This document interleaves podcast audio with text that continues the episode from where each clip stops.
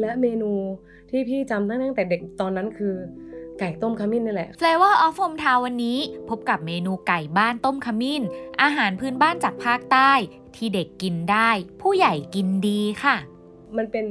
เมนูเบสิกที่สำหรับให้เด็กๆกินได้ที่มีรสเผ็ดร้อนอ่อนๆ ของเครื่องสมุนไพรวัตถุดิบทุกอย่างที่เป็นผักสวนครัวหรือสมุนไพรเนี่ยจะมีรอบบ้านหมดเลย เก็บสมุนไพรได้รอบบ้านแบบนี้ ต้องเป็นฝีมือคนที่บ้านแน่นอนเลยใช่ไหมคะ ต้องเป็นของฝีมือคุณพ่อเลยค่ะ และที่สำคัญคือคุณพ่อเนี่ยเป็นคนที่ทำอาหารเก่งมากนั่นแน่ เก่งขนาดไหนเชียวคะมากแทบจะแบบเปิดร้านอาหารหรือว่ากลางเมนูได้แบบเป็นร้อยร้อยๆเมนูเลย ถ้าเกิดพี่บอกพ่อว่า พ่อหนูอยากกินไก่ต้มขมิ้น หรือชมเขาว่าไก่ต้มขมิ้นอร่อยจัง พี่ก็จะได้กินเมนูนี้ไปอีก 20 มื้อนึกออกไหม โห ยิ่งกว่านึกออกเลยค่ะ เป็นการแสดงความรักที่มีกันทุกบ้านจริง ๆ แล้วก็ได้ยินมาว่า คุณขิมเนี่ยก็รักคุณพ่อไม่น้อยไปกว่ากันเลยนะคะพ่อคือคนนั้นคือทุกอย่างของพี่เลย คุณพ่อเนี่ยเขาก็จะเป็นสไตล์แบบ ฉันจะสอนทุกอย่างให้แกเลยนะ ฝึกวิชาพื้นฐานทั่วไปที่เด็กคนนึงโตไปจะอยู่รอดในสังคมได้ รวมถึงทำอาหาร พี่ก็ได้เริ่มหยิบจับทำกับข้าวพร้อมเขาตั้งแต่ตอนนั้นเลยนะตั้งแต่แบบประถมต้น แม้จะได้กินติดกันเป็น 10-20 มื้อ แต่เวลาที่อยู่ห่างไกลกันกับคุณพ่อแล้วเนี่ย ก็คิดถึงไก่บ้านต้มขมิ้นไม่น้อยเลยใช่ไหมล่ะคะจนพี่ถึงขั้นแบบเสาะหาเลยนะ ช่วงแรก ๆ ที่มาทำงานที่กรุงเทพอายุ 24 25 ขอขอคิดถึงเขาโดยอาหารผ่านรสชาติ พี่เพิ่งมาพบร้านอาหารหนึ่งมันเหมือนแทบจะใช่เขาเลย เหมือนเขามาทำให้เลยค่ะ ไก่ต้มขมิ้นของคุณสุพัฒน์ชัดๆเลย ก็คือชื่อพ่อพี่ สำหรับคุณขิมแล้วเนี่ยการเจอร้านอาหารที่มีรสมือเหมือนคนในครอบครัวที่เราคิดถึง มีความหมายต่อชีวิตยังไงเหรอคะคืออาหารเนี่ยมันเชื่อมโยงกับจิตวิญญาณพี่เชื่อแบบนี้เหมือนกัน และความสัมพันธ์ของคนในครอบครัวจริง ๆ มันทำให้คนเราอยากกลับบ้านเนาะเวลาพี่กินอาหารปักใต้แน่นอนพี่ต้องคิดถึงแม่คิดถึงพ่อคิดถึงคนที่บ้านอยู่แล้ว พี่ไกลบ้าน แล้วดันมาเจอร้านที่ใช่ไก่ต้มขมิ้นนี้ ดีที่สุดเลยค่ะ ตั้งแต่พ่อหนูเสียมาไก่ต้มขมิ้นนี้ดีที่สุดเลยขอบคุณมากๆ พบกับเรื่องเล่าจากไก่บ้านต้มขมิ้นของคุณขิม ลีนา นาคาวิโรธวัย 30 ปี ที่มีภูมิลำเนามาจากจังหวัดสงขลา ปัจจุบันเป็นเกษตรกรฟาร์มอินทรีย์และ content creator จากวาริสออร์แกนิกฟาร์มอำเภอวาริชภูมิ จังหวัดสกลนครค่ะ มาฟังเรื่องราวของเมนูพื้นบ้านอย่างไก่บ้านต้มขมิ้น ที่วัตถุดิบสำคัญคือ ไก่บ้าน ขมิ้น และความรัก เรื่องราวของความสัมพันธ์อันแนบแน่นของคุณขิมและคุณพ่อ ครูคนแรกในทุกๆ วิชาชีวิต พร้อมกับเป็นเพื่อนสนิทให้เธอในทุกช่วงวัย เรื่องราวการห่างจากภูมิลำเนามาทำงานในเมืองหลวง และพบกับร้านอาหารพื้นบ้านภาคใต้ ที่มีเมนูไก่บ้านต้มขมิ้นให้เธอได้ซดจนอุ่นหัวใจและเรื่องราวบทเรียนการดูแลความรักความสัมพันธ์ให้ดีที่สุดในทุกๆวัน เรื่องราวทั้งหมดจะเป็นยังไง รับฟังได้ใน Flavor of Hometown วันนี้ค่ะ เมนูเด็ดของคุณพ่อที่อยู่ในใจนี่เสมอมาและเสมอไปคือ ไก่บานต้มขี้มิน เป็นเมนูเด็ดของคุณพ่อที่บอกว่า ร้อยจังพอ พอก็จะต้มให้อีกสิบมือยี่สิบมือไปเลยนะพี่น้องนะแคบแคบๆมากินข้าวตาหนุยมีการเมนูโปรดของลูกตึงนั่นกับเขากำลังหอนๆอยู่ลูกมามามาเออ ถ้าไม่กลับมาบ้านนี่ไม่ได้กินนะฝีมือแม่เนี่ย Will the World via The Voice Flavor of Hometown Podcast รายการอาหารพื้นบ้านที่แบ่งปันรสชาติคุ้นเคยของคนในบ้าน และเล่าผ่านความทรงจำของคนไกลบ้าน ดำเนินรายการโดย โอปอ เบนจมาพร ฝ่ายจารี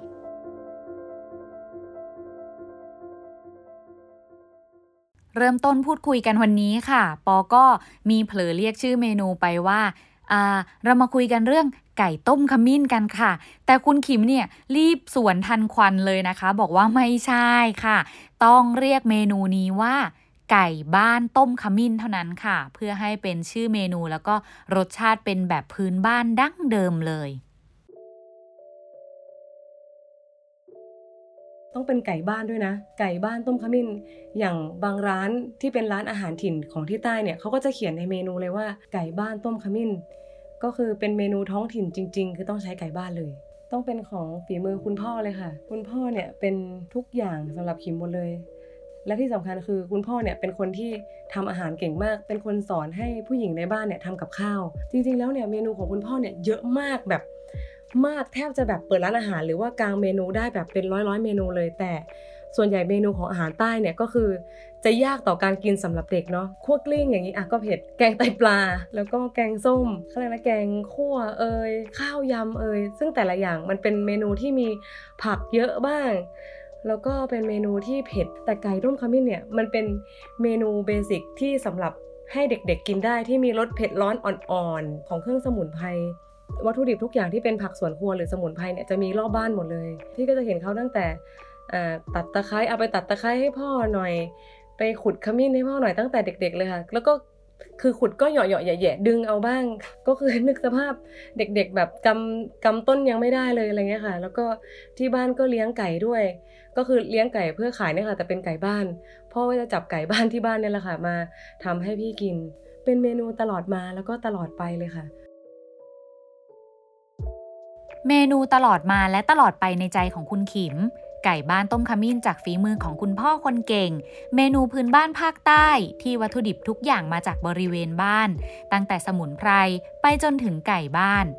ก่อนจะเข้าไปถึงรายละเอียดไก่บ้านต้มขมิ้นนะคะ การพูดคุยวันนี้จะนำพาทุกคนไปสู่เรื่องราวของความสัมพันธ์ คุณพ่อที่มีทักษะการเอาชีวิตรอดได้อย่างรอบด้าน ต้องฝึกทักษะทุกอย่างให้กับลูกสาวคนเดียว ตั้งแต่ยังทำอะไรไม่เป็น พ่อในแบบที่คุณขิมนิยามให้ว่า เป็นทุกอย่างของชีวิตเธอค่ะ คุณพ่อเนี่ยเขาก็จะเป็นสไตล์แบบ ฉันจะสอนทุกอย่างให้แกเลยนะ ตั้งแต่งานบ้านงานเรือนทำกับข้าวเอยหรืองานบูบู อย่างเช่น มีการฝึกวิชาชกต่อย หรือทุกอย่างเลยค่ะขับรถเอยคือฝึกวิชาพื้นฐานทั่วไปที่เด็กคนนึงโตไปจะอยู่รอดในสังคมได้ รวมถึงทำอาหารพ่อบอกว่าทำอาหารเป็นอยู่ที่ไหนก็รอด อยู่ที่ไหนก็ไม่อดตาย พ่อคือคนนั้นคือทุกอย่างของพี่เลย ใช่แล้ว จริง ๆ แล้วพี่ก็โตมากับทุกคนในบ้านที่พี่บอกไปเมื่อกี้ก็คือ มีคุณแม่แล้วก็คุณน้าด้วย แต่ทำไมถึงเป็นคุณพ่อเป็นหลัก เพราะว่าด้วยความที่ท่านชอบสอนอะไรหลาย ๆ อย่าง ในชีวิตเขาไม่ได้เป็นคนพูดเพราะเขาเป็นคนใต้เนาะเขาเป็นคนใต้คนพัทลุงหยาบ ๆ คนหนึ่งที่แบบทำงานแบบทุกอย่างเพื่อลูกคนเดียว แล้วก็ท่านไม่ได้อ่อนโยนเชิงคำพูดหรือเชิง สัมผัสมากเท่าไหร่ แต่ว่าท่านสอนทุกอย่างให้หมดเลยค่ะทำยังไงที่จะได้เป็นเพื่อนกับลูกได้บ้างน้องโอปอเคยได้ยินไหม แต่สมัยนั้นเขาไม่มีคำพูดนี้หรอกว่าแบบให้ลูกพูดกับตัวเองได้ทุกเรื่อง แต่เขาก็จะมีวิธีการบางอย่าง คือเขาจะพาเราไปเจอในสถานการณ์จริง ๆ ว่าเนี่ยเขาเป็นอย่างนี้นะเขาทำอย่างนี้ พ่อก็มีมุมที่ไม่ดีนะเขาก็มีมุมที่ไม่ดี ลูกมีมุม ไหนบ้างหรือเปล่าที่ไม่ดี หรือลูกทำอะไรบ้าง คือ พาไปให้เห็นพาไปให้ดู พาไปให้ลองทำพาไปให้เจอของจริงอะค่ะให้เขารู้สึกว่าเราเป็นพื้นที่ปลอดภัยสำหรับเขาและเขาก็เป็นพื้นที่ปลอดภัยสำหรับเราเหมือนกัน ตอนนั้นจะนิยามคำไม่ได้ แต่ตอนนี้พี่รู้สึกว่าเป็นอย่างนั้นเลย แล้วก็เป็นอย่างนั้นตลอดมาจริง ๆ ด้วยความครอบครัวพี่อะเขาก็อ่าก็ไม่ได้สมบูรณ์มากมายอะไรนะ แบบพ่อแม่ก็หย่ากันตอนพี่โตแล้วอะไรเงี้ยค่ะก็ มีทะเลาะเบาแว้งกันก็ทำวิบากกรรมของความเป็นครอบครัวก็มีทะเลาะจนครอบครัวแตกหักไป คือเขาทำงานหนักและเหนื่อยมาตลอดเลยน้องโอปอแบบทำงานหนักสุดชีวิตเลยค่ะแบบเขาแทบจะไม่ได้นอนเลยอะเวลานอนพี่ไม่เคยเห็นเขานอนเลย ยกเว้นนอนงีบแบบเผลอหลับไป แต่พี่ไม่เคยเห็นเขานอนตอนกลางคืน ไม่เคยเห็นเขาแบบพักผ่อนได้ยาวๆเลยเขาเอาเวลาไปทำงานเพื่อจะแบบเอาเงินเราอยากเรียนอะไรเราอยากทำอะไร เมื่อคุณขิมเล่าถึงความสัมพันธ์ของเธอกับคุณพ่อนะคะ มาถึงตรงนี้ เธอก็เงียบไปครู่หนึ่งค่ะ ก่อนจะตัดสินใจพาเราย้อนเวลากลับไป 20 กว่าปีก่อน ราวกับพาเรานะคะ ไปแอบยืนดูเด็กน้อยคนหนึ่งที่หน้าโรงเรียนอนุบาลค่ะ ช่วงปีที่ประชาชนทั่วประเทศนะคะ ยากลำบากกับวิกฤตการต้มยำกุ้ง ปีที่เป็นจุดเริ่มต้นของคุณพ่อเลี้ยงเดี่ยว กับลูกสาวเพียงคนเดียวและเป็นจุดเริ่มต้นเดียวกันกับการทำ ไก่บ้านต้มขมิ้น เมนูแห่งความสัมพันธ์ที่เธอจำไม่ลืมค่ะ ช่วงเศรษฐกิจต้มยำกุ้งอะค่ะช่วงตอนนั้นพี่อยู่อนุบาลสามตรงนี้แหละที่เป็นจุดที่ครอบครัวพี่เนี่ยล้มละลาย แล้วพี่อยู่อนุบาลสามพี่ต้องไปถูกฝากเลี้ยงอยู่ที่เพราะว่าเขาต้องระเหิดระเหิน ตอนนั้นใครที่ทำธุรกิจคงต้องฝากลูกไว้กับใครสักคน แล้วก็ตัวเองย้ายหนีนอกประเทศบ้างต่างจังหวัดบ้าง ครอบครัวพี่ก็เป็นแบบนั้นเหมือนกัน พี่เนี่ยจำได้เลยว่าพี่ดูดนมหนองโพรสหวาน ตอนเช้ารถรถเนอร์เซอรี่เนี่ยจะเวียนมาส่งพี่ที่โรงเรียนก่อน ตอนตีห้าครึ่งน้องปอพี่ถึงโรงเรียนตีห้าครึ่งเด็กอนุบาลสามแล้วพี่รออยู่ที่บันไดนึกภาพตามนะอนุบาลสามตีห้าครึ่งคือฟ้ายังมืดอยู่เลยพาลงก็เปิดโรงเรียนให้พี่ แล้วก็พี่ก็นั่งรอ อยู่ที่บันไดพร้อมกับนมหนองโพรสหวาน ตอนนั้นพี่เห็นแล้วว่ามีผู้ชายคนหนึ่งแอบดู รู้เลยนะว่าเป็นเขาอะแต่พี่ทำเฉย มันไม่ใช่สนิทหรือกลัวอะไรนะ มันที่เขินเขินอายๆยังไงเขาก็ไม่รู้อะตอนนั้นนะฮะ แต่จำความได้เลย แล้วก็เขาก็เดินเข้ามา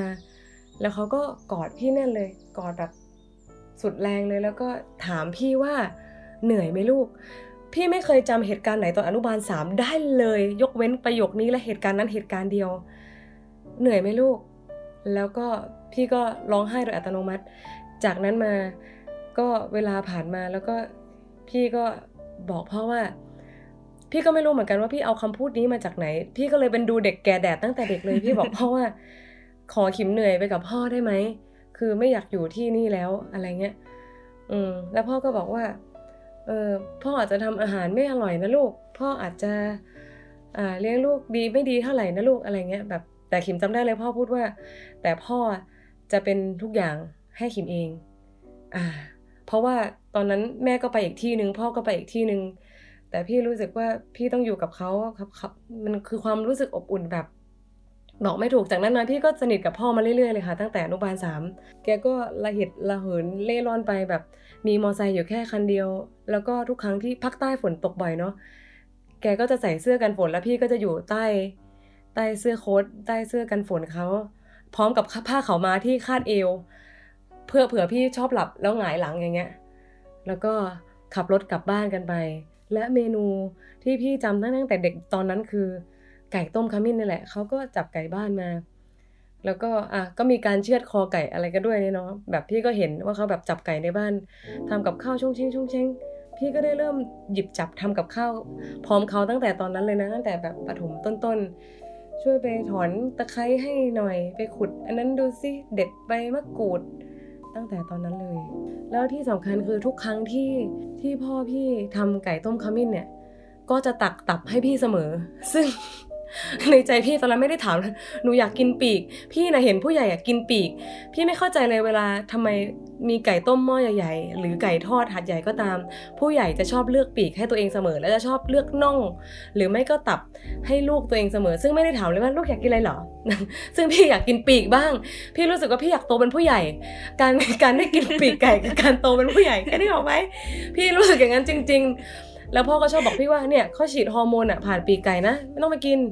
ไม่เอาไม่เอาอันตรายอะไรอย่างเงี้ยอืมซึ่งปีกไก่มันเป็นส่วนที่กระดูกเยอะอืมให้ผู้ใหญ่กินเถอะ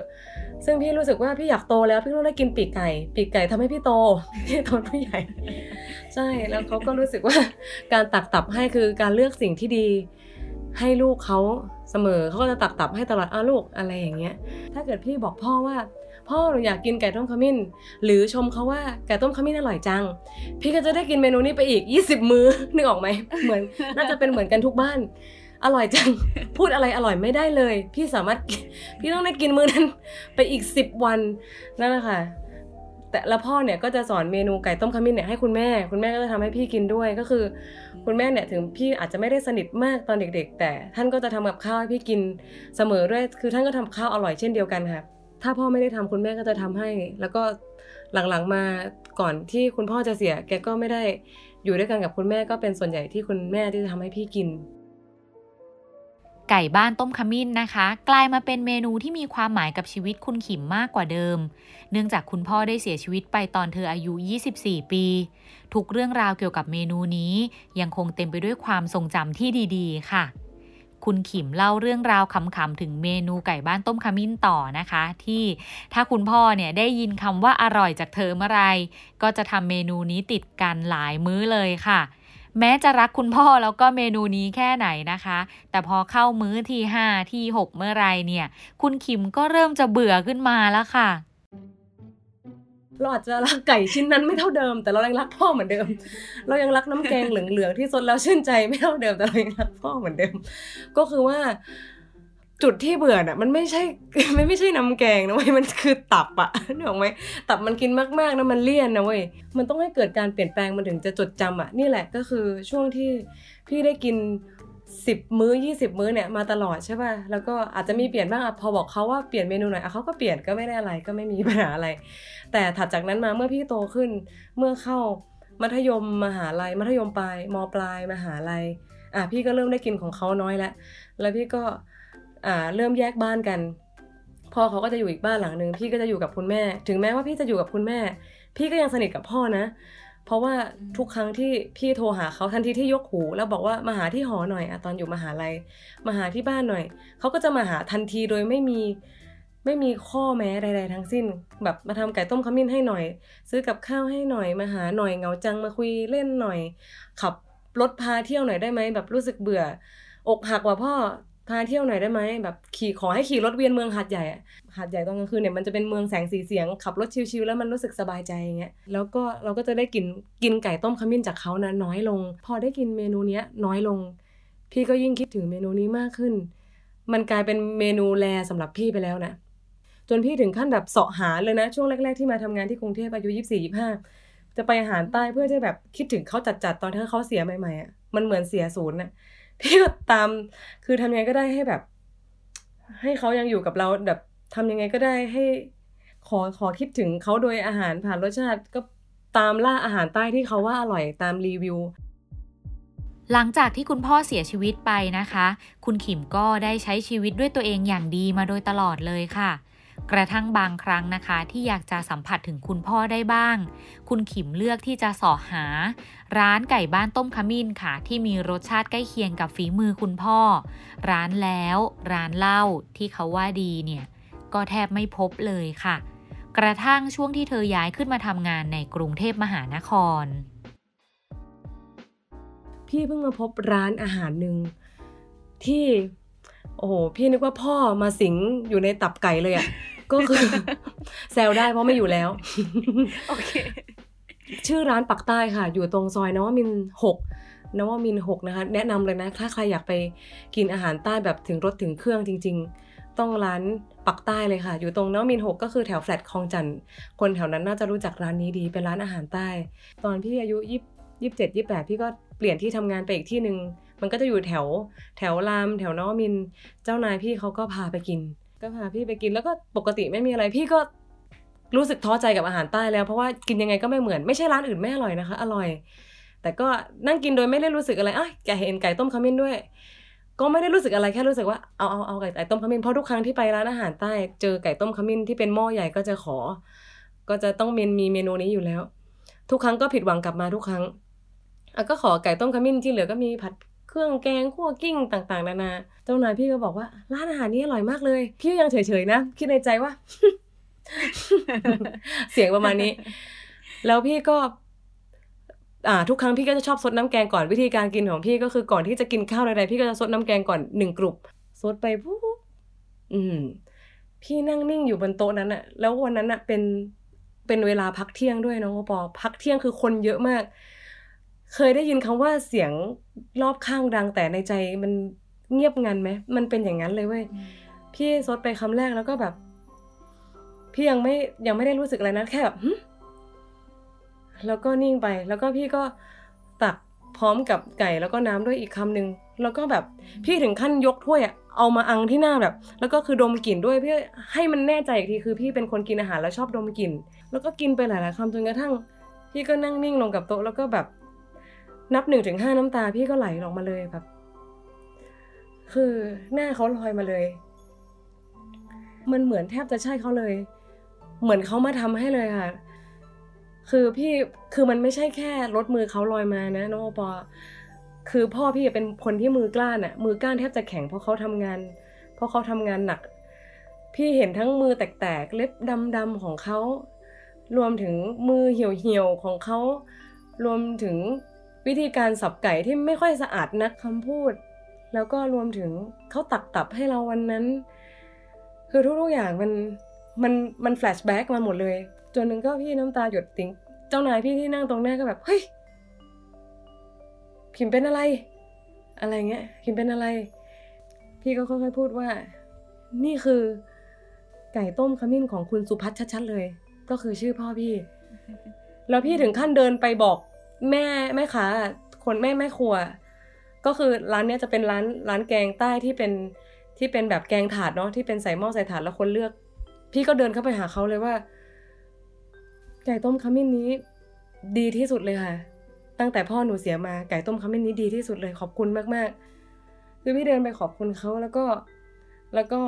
เขาก็งงๆกันเนาะเขาก็งงๆแล้วก็พี่ก็ยกมือไหว้แบบ ยกมือไหว้แบบสับๆมือด้วยนะขอบคุณมากๆจริง ๆ ค่ะ ขอบคุณมากๆ แล้วหนูจะมากินบ่อยๆเลย พี่กินจนเกลี้ยง แล้วก็รวมถึงเมนูอื่นๆ ของร้านนี้ก็อร่อยมากๆเช่นกันค่ะ ก่อนหน้าที่จะมาทำฟาร์มพี่ก็เป็นเซลล์เอนจิเนียร์พี่ก็ทุกครั้งพี่ก็จะหาเรื่องให้ให้ทำงานช่วงเที่ยงเที่ยงๆบริเวณนั้น เพื่อที่จะได้ไปกินร้านนั้นอีก ร้านที่รสฝีมือรสมือหรือฝีมือเนี่ยเหมือนคุณพ่อหรือเหมือนของที่บ้านเนี่ยมันเลยทำให้เหมือนชุบชีวิตอีกครั้งเลยอะด้านจิตวิญญาณคืออาหารเนี่ยมันเชื่อมโยงกับจิตวิญญาณพี่เชื่อแบบนี้เหมือนกัน และความสัมพันธ์ของคนในครอบครัวจริง ๆ มันทำให้คนเราอยากกลับบ้านเนาะเวลาพี่กินอาหารปักใต้แน่นอนพี่ต้องคิดถึงแม่คิดถึงพ่อคิดถึงคนที่บ้านอยู่แล้ว พี่ไกลบ้านแล้วดันมาเจอร้านที่ใช่ที่เชื่อมโยงกันกับจิตวิญญาณข้างในมันเลยทำให้สิ่งนี้มันมีความหมายขึ้นทันทีเลย คุณขิมเล่าให้เราฟังต่อค่ะ ถึงหน้าตาแล้วก็วิธีการทำไก่บ้านต้มขมิ้น สิ่งที่ทำให้ไก่บ้านต้มขมิ้นร้านปักใต้นี้ มีรสชาติคล้ายกันกับฝีมือของคุณพ่อ ไก่หน้าตาไก่ต้มขมิ้นเนี่ยมันก็จะหน้าตาคล้ายๆเหมือนกันหมดก็คือมีน้ำที่เป็นสีเหลืองนะคะ เครื่องแกงก็จะมีแค่ไม่กี่อย่างเองค่ะ แค่มีตะไคร้ขมิ้นขมิ้นเนี่ยก็ตัวชูโรงอยู่แล้วนะชื่อไก่ต้มขมิ้นมีใบมะกรูด มีข่ามีหอมแดงอะไรพวกนี้ค่ะ เครื่องแกงมันก็จะคล้าย ๆ กันหมด แต่คราวเนี้ยจุดที่มันทำให้แตกต่างเนี่ยก็คือ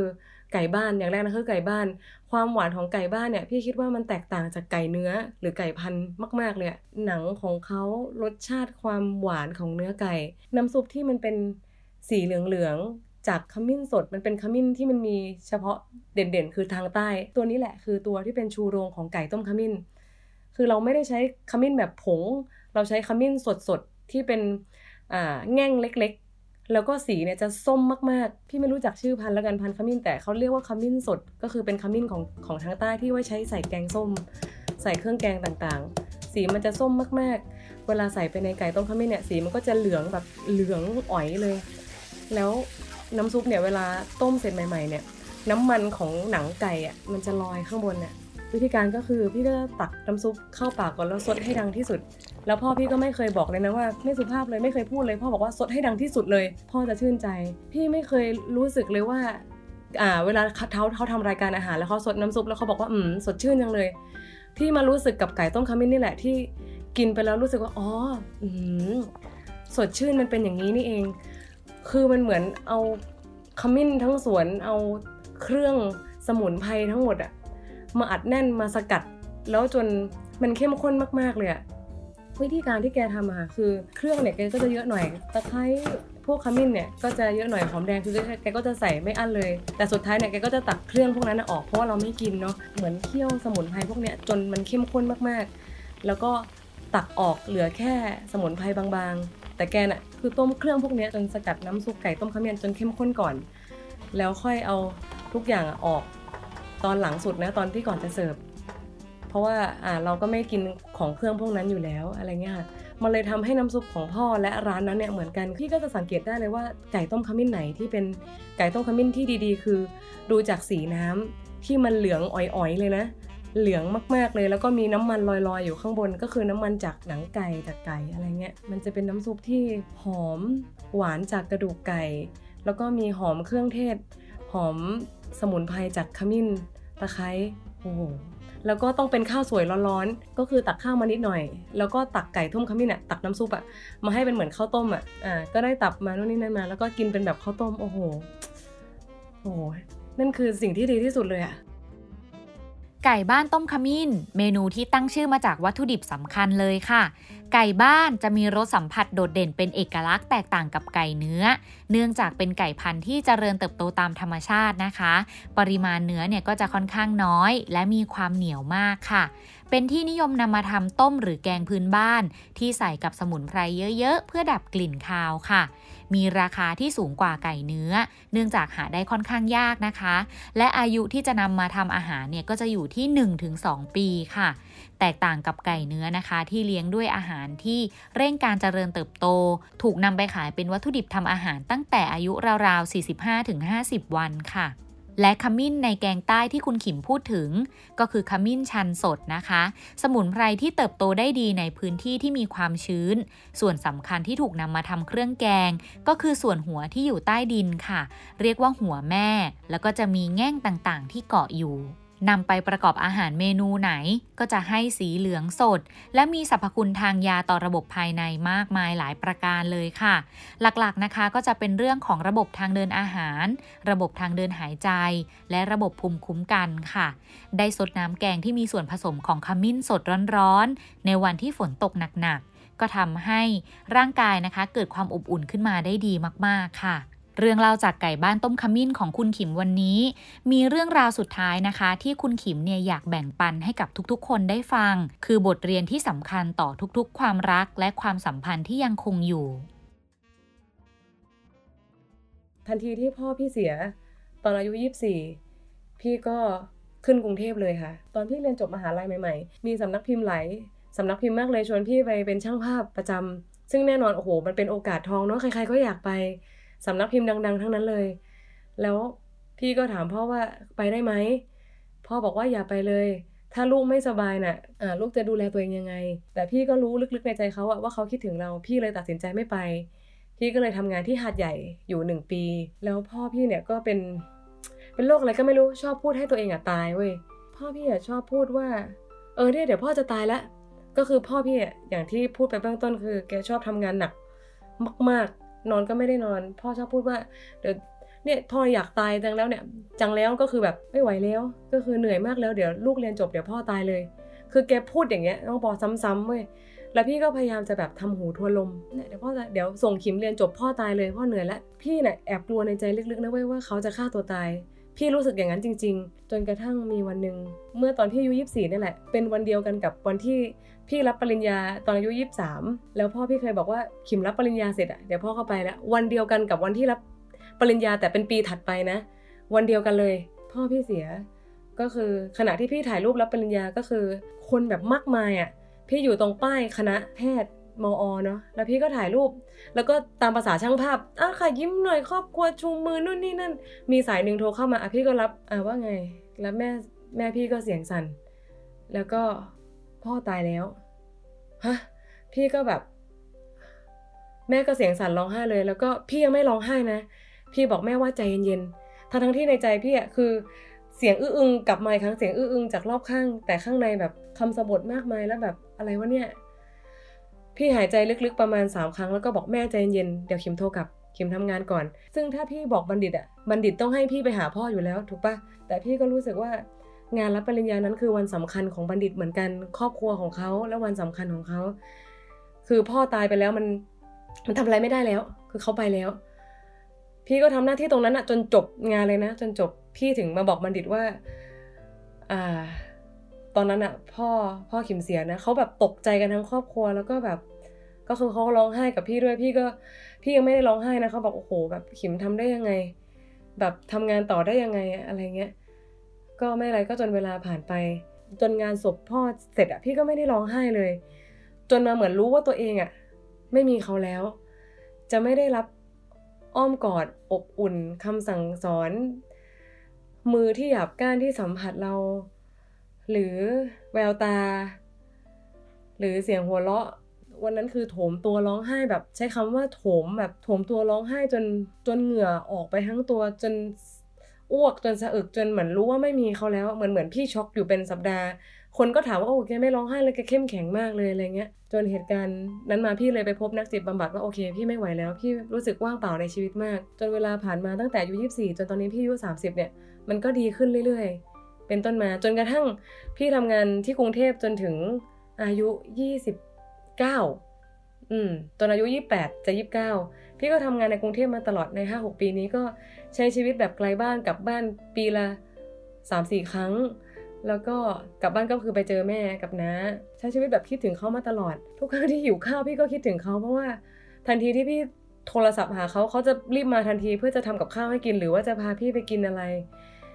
พี่จะได้ไม่ได้พบสิ่งนั้นอีกแล้ว คือการที่พ่อเสีย พ่อพี่เสียด้วยอุบัติเหตุ วันสุดท้ายที่พี่จากกับเขาอะพี่ไม่ได้แม้กระทั่งพูดดีกับเขาเลยอะพี่ทะเลาะกับเขาด้วย ก็คือด้วยความที่พี่กับพ่อสนิทกันมากเลย ทะเลาะกันบ่อยด้วยนะ ไม่ใช่ว่ามีแต่เรื่องราวดีๆ ก็มีแต่มีเรื่องทะเลาะเบาแวงกันด้วย ด้วยความดื้อของพี่ พี่จำคำพูดตัวเองได้เลยว่า พ่ออย่ามายุ่งนะอะก็คือเหมือนพ่อห้ามอะไรพี่บางอย่าง แล้วพี่พูดประโยคสุดท้ายยังจำกล้องหัวยังถึงวันนี้เลยว่า แล้วก็พี่ก็ขับรถออกไปทะเลาะกันก็แยกกันสองวันถัดมา พี่รู้ว่าเขาเสียพี่แก้ไขอะไรไม่ทันอีกแล้ว มันไม่มีอะไรทันเลย มันไม่ทันเลยมันไม่มีอะไรทัน นั่นทำไม that's why ว่า เราต้องทำวันนี้ให้เต็มที่ที่สุดของวันจริง ๆ แบบบอกรักโหพี่บอกรักแม่ทุกวันเลยโทรหาแม่ทุกวัน เราไม่รู้ว่าพรุ่งนี้เราจะตายด้วยอะไรน้องปอนี่คือสัจธรรมโดยแท้จริงเลยพี่ไม่ได้แช่งใครหรือแช่งตัวเองนะ เราอาจจะหลับตายก็ได้เราอาจจะเดินไปหน้าบ้าน เราอาจจะตายด้วยวิธีไหนก็ได้ที่แสนง่ายดายอะ่ะต้องทำสิ่งที่มีความหมายมากกว่าสิ่งที่สนุก พี่เลยทำทุกวันนี้ให้มีความหมายทุกวันเลยอะ่ะคือ อยู่กับพี่ตูมบอกรักเขาทุกวันบอกแม่ถึงแม้จะอยู่ห่างกับแม่ บอกรักแม่พี่ตูมบอกรักเพื่อนสนิท คือพี่บอกรักทุกๆคนที่พี่รักอย่างปกติสุขมากๆอะ่ะ เพื่อที่จะได้รู้ว่าวินาทีสุดท้ายอะ่ะเราทำมันได้ดีที่สุดแล้ว คุณขิมได้ลาออกจากงานประจำในกรุงเทพมหานคร ตั้งแต่ปี 2564 และอยู่ไกลบ้านออกไปอีก เริ่มต้นชีวิตในบทใหม่ ที่อำเภอวาริชภูมิ จังหวัดสกลนคร บ้านเกิดของคนรัก ทำฟาร์มออร์แกนิก และเป็น content creator ในแพลตฟอร์มออนไลน์ต่างๆ โดยยังไม่มี plan ว่าอีกกี่ปีข้างหน้า เธอจะอยู่ที่ไหนหรือทำอะไร เพราะสำหรับคุณขิมแล้ว วันข้างหน้าที่โหดร้ายหรือผิดพลาด ก็เหลือเพียงแต่สิ่งที่ควบคุมไม่ได้เท่านั้น เนื่องจากเธอพยายามที่จะทำทุกวันให้ดีที่สุดเสมอ นี่คือบทเรียนที่เธอได้จากการจากไปของคุณพ่อ เจ้าของเมนูไก่บ้านต้มขมิ้นในเรื่องเล่าของเราวันนี้ค่ะ Flavor of Hometown Podcast รายการอาหารพื้นบ้านที่แบ่งปันรสชาติคุ้นเคยของคนในบ้าน และเล่าผ่านความทรงจำของคนไกลบ้าน ติดตามได้ที่ www.thaipbspodcast.com แอปพลิเคชัน Thai PBS Podcast หรือ Spotify, SoundCloud, Apple Podcast, Google Podcast และ Podbean ติดตามความเคลื่อนไหวได้ที่ Facebook, Twitter, Instagram และ YouTube Thai PBS Podcast